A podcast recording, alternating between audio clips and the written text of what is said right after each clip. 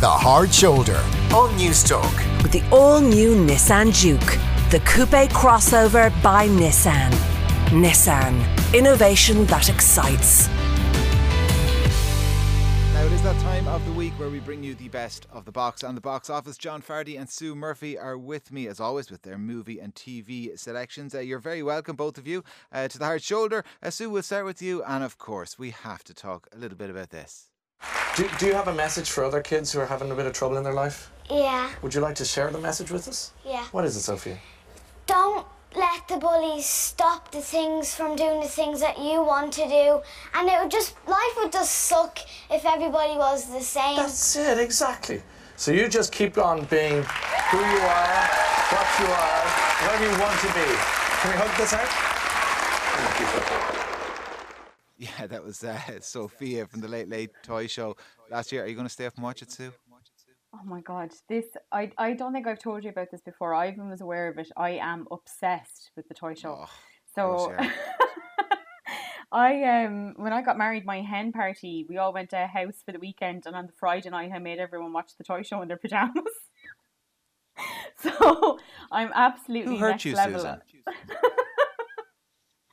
I just love it. I just think it's such a lovely program, and I think they've this year in particular they've had a really hard time putting it together because when you think about the amount of performers that are on it, or kids testing toys, or celebrities that they've got to surprise people, or people coming home, it's just going to be such a hard show for them to put together. And they've promised that it's going to be as good as it ever was in any other year. So I just think like 1.4 million people watched this last year, like, and it's going to be in the RTÉ player, and it's something that just links everyone together. Yeah, so 3.5 million people didn't watch it. So let's try and bear that in mind, will we? Bring a bit of You, balance you here. included. Oh, You- I, I, yeah, I was one of them. I, I'm just not a fan of it. I don't want to seem like a Christmas Grinch, but, uh, but, but I, you, unbelievable. I really amn't a fan of the toy show. I just think Ryan loses the plot. Uh, sometime about mid October, I'm walking down the street in Dundee somewhere, and, and his mind just completely uh, departs from his body, and and, and it kind of uh, it, I don't know. They rejoin sometime in January, and, and in between, he is just goes absolutely bonkers. I can't put up with it. He has to. He has to be like that. That- That's what I really appreciated about it. I think he looks like he's had 750 cups of coffee before he comes on air, but he's also brilliant with kids. Like, and over the years, it, like sometimes it was hard to watch the toy show because it was a bit awkward. But he's just so good at getting kids to talk, and He- I think that's what the appeal of it is. undoubtedly brilliant at it. Yeah. He is. He is, and I, I, I nobody can deny that. But I, like, it's not even for kids really anymore, is it? Like, I, I know last year my kids tried to watch it, and they just thought this was incredibly boring. They were like, "This is like he's interviewing children here. Like, what? Why am I not looking at more toys?" It's it's I for it's about the nostalgia. It is. It's about the nostalgia of it. Like I have a late late toy show blanket. I have the pajamas. I have the cup. I'll have all of my treats out on Friday night, and I'm ready to go. And I think there's a lot of people in my age group that'll be doing the same thing. But it is like we're always talking about it the last couple of weeks. It is TV that's just going to lift people a little bit and. Like there's a couple of moments in this that I know I'm going to be crying my eyes out, and that's exactly what I want from the toy show. Uh, John, will you be crying your eyes out in your toy show themed pajamas on Friday night? I, I've yet to decide what I'm wearing for it. Actually, I- I'm still deciding between a gabardine and a leather jacket. But no, you see, i i this year for the first time, our eldest eight-year-old is getting to stay up for the whole thing. So, Oh. yeah, so we're all kind of excited about it. I have to say, I find his enthusiasm kind of infectious. He's he is great with children, as you both said. And in fairness, the production values the last few years, there have been moments like a few years ago when Robbie Keane came out and that poor boy wasn't able to talk. He was such a fan. That was kind of heartbreaking when Ed Sheeran showed up. Like they do a pretty good job. So I can't bah humbug this one, I'm afraid. Yeah, I can. I can. I'm going to bah humbug it. I know. Look, I'm not really. It's not. It's not. Look, it's not my cup of tea, but it is. Yeah, I can't. I can't argue with anything you've said. Ryan is brilliant at it, and they do a brilliant job, and lots of people, I'm sure, uh, will enjoy it. But you know. 3.5 million people won't. Anyway, we'll move on. Uh, Hillbilly Elegy, we want to talk about that, John. Let's take a quick listen. You let her get away with this every time. I told you that I would do better. You always say that. You're And I always try. You gotta think about these kids. What do you think I've been thinking about since I was 18 years old, huh? Never had a life where I wasn't thinking about the kids. Do you actually want to be dead, Mom? Or are you just too lazy to try? Oh, I tried. Plenty. You've always got a reason. It's always someone else's fault. Some point, you're gonna have to take responsibility, or someone else is gonna have to step in. Who? Huh? Who? You? Yes, Hillbilly Elegy. It is on Netflix since yesterday. Before we talk about the reviews or the cast, because as we know, John, you had Amy Adams and Glenn Close on the show. Uh, tell us about the movie. What's it about? It is based on a very famous American memoir called Hillbilly Elegy by a guy called J.D. Vance, who is from like the Appalachians, like, you know, lower class, middle America, Trump voters, as many people have said. And he goes off to Yale, but his past kind of comes back to haunt him in the case of his mother, who's trying her best but has issues with drugs, gets married probably more than is healthy for her, and then she also he also has this grandmother who's this really tough kind of American grandmother. She's called affectionately as Mamaw, who's made her own mistakes, but she's trying to keep this crazy family together. And that that's kind of where the movie goes as well. And Amy Adams plays the mother in question, and Glenn Close. There's some you know prosthetics involved, but she looks like this tough, tough grandmother in her 70s reminds me of like you know irish grandmothers Yeah. i knew in, in uh, working class Dublin, like really kind of that universal grandmother thing and it's a story of a kid getting tripped up or an adult getting tripped up by the damaged childhood now people have really been hating on this Yeah, I why? Because the source material is good. There's a good cast there. Like, why are people so down on it? I think one of the things is that people think it's talking down to lower class America. You know, people have used the phrase poverty porn and stuff like that. And certainly the book appeared to have been maybe interpreted as almost an apology for Trump. Some people saw it that way. I don't know about that. In terms of the movie on itself, there is a touch of caricature about these hillbilly slash redneck lives. But at its center, you have two brilliant performances by Amy Adams and Glenn Close, like really compelling. So I think it gets by. It's schmaltzy, but it's a good watch from beginning to end, and it's it's heartbreaking at times. Like I, I, I felt like I watched a different movie to some other prominent reviewers. Like I'd give it three out of five, to be honest. You know, Three out of five is not bad. So kind of a, a, a, a slight thumbs up for Hillbilly Elegy. Yeah. I, oh, definitely. And because of the strength of the performances, and I know Sue saw it as well, and I think she kind of agrees with me. Sue?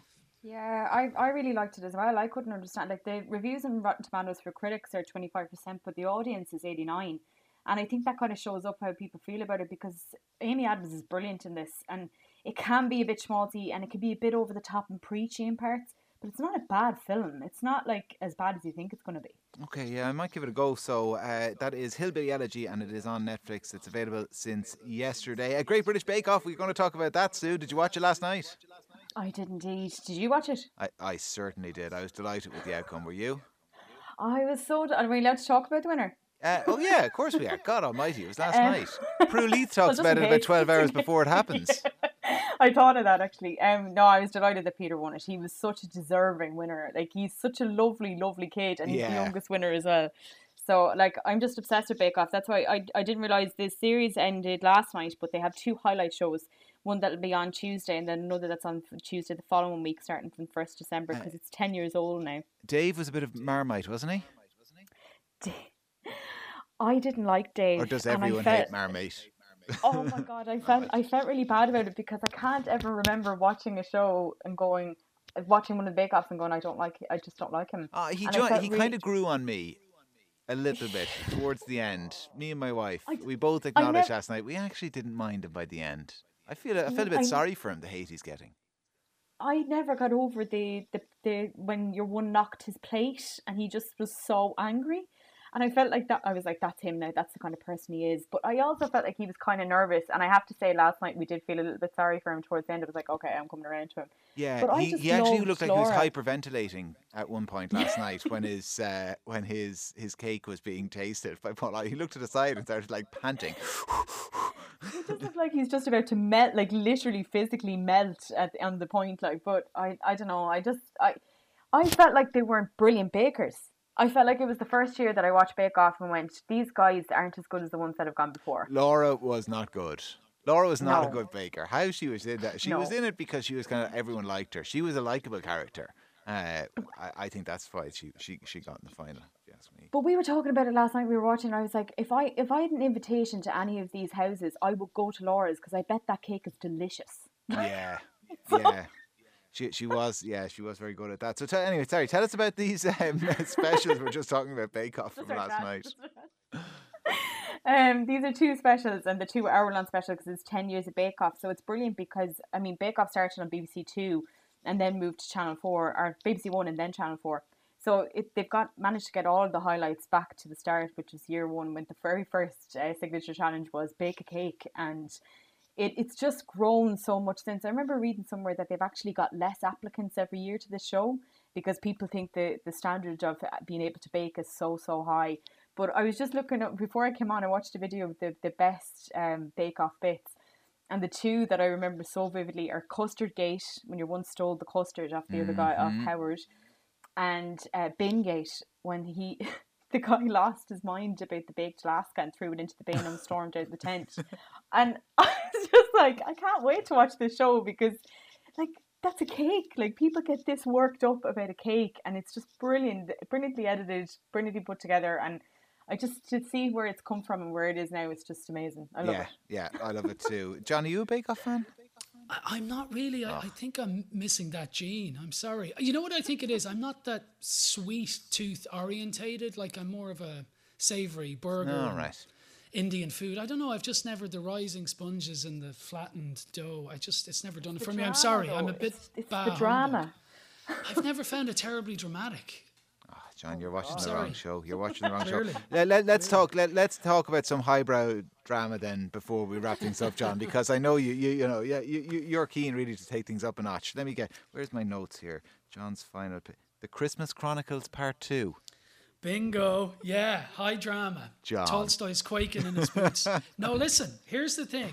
The Christmas Chronicles from two years ago on Netflix was a real surprise hit and a delightful classic Christmas movie, which is a bold thing to say for a 2018 movie, but it was brilliant. If you if you haven't seen it, you should watch it. It's a great Christmas movie. Kurt Russell plays a brilliant Santa Claus. He's got this grey mop of hair, big shaggy beard. Like he's really on the money playing Santa Claus. And he's kind of cranky in it. And it's about these two kids who see him briefly and then through a series of strange events have to go around the world and help him deliver presents. And it was a great, great Christmas movie. It really was. I, like I'd, I'd hold it up there with, you know, Miracle on 34th Street. It was that good. Really? So I, yeah, it's really, really good. I really high hopes for this one.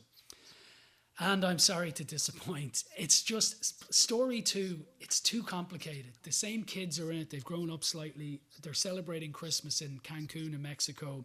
The daughter isn't into her uh, mother's new boyfriend. Her father, which was a big thing in the first one, had passed away a few years ago. And through a strange series of events, this evil elf tries to rob Christmas, and they go to the North Pole. And Kurt Russell is back, and his real life partner Goldie Hawn, who's great in it, plays Mrs. Claus. And there's a nice bit of magic in the North Pole, but the story's just too convoluted. There's the Star of Bethlehem that powers the whole of the North Pole, and the evil elf steals it. And I was getting kind of lost in it. And I think a great Christmas movie, it, it has to be simple. Like it has to be, you know, guy goes to bed, is visited by three ghosts, changes his ways. You know, it, it, it has to be simple. This is just slightly complicated. And I'm so disappointed because I was so excited for it. And child number one, who I mentioned already in this one, loved the first one and said to me, two and a half stars. Oh, two and a half. About number two. stars. Yeah, I I, know. th- I think that's even being kind from the way you're describing Possibly. it. Uh, so listen, don't waste your time with Christmas Chronicles Part Two. But if you haven't seen it, go and watch Christmas, the Christmas Chronicles, Definitely uh, the first ones. Uh, it is available. It's there on uh, Netflix. Listen, folks, thanks a million uh, for all of that. John Fardy, uh, Sue Murphy. Stay with us here on The Hard Shoulder. We'll be back after the break with the latest business news.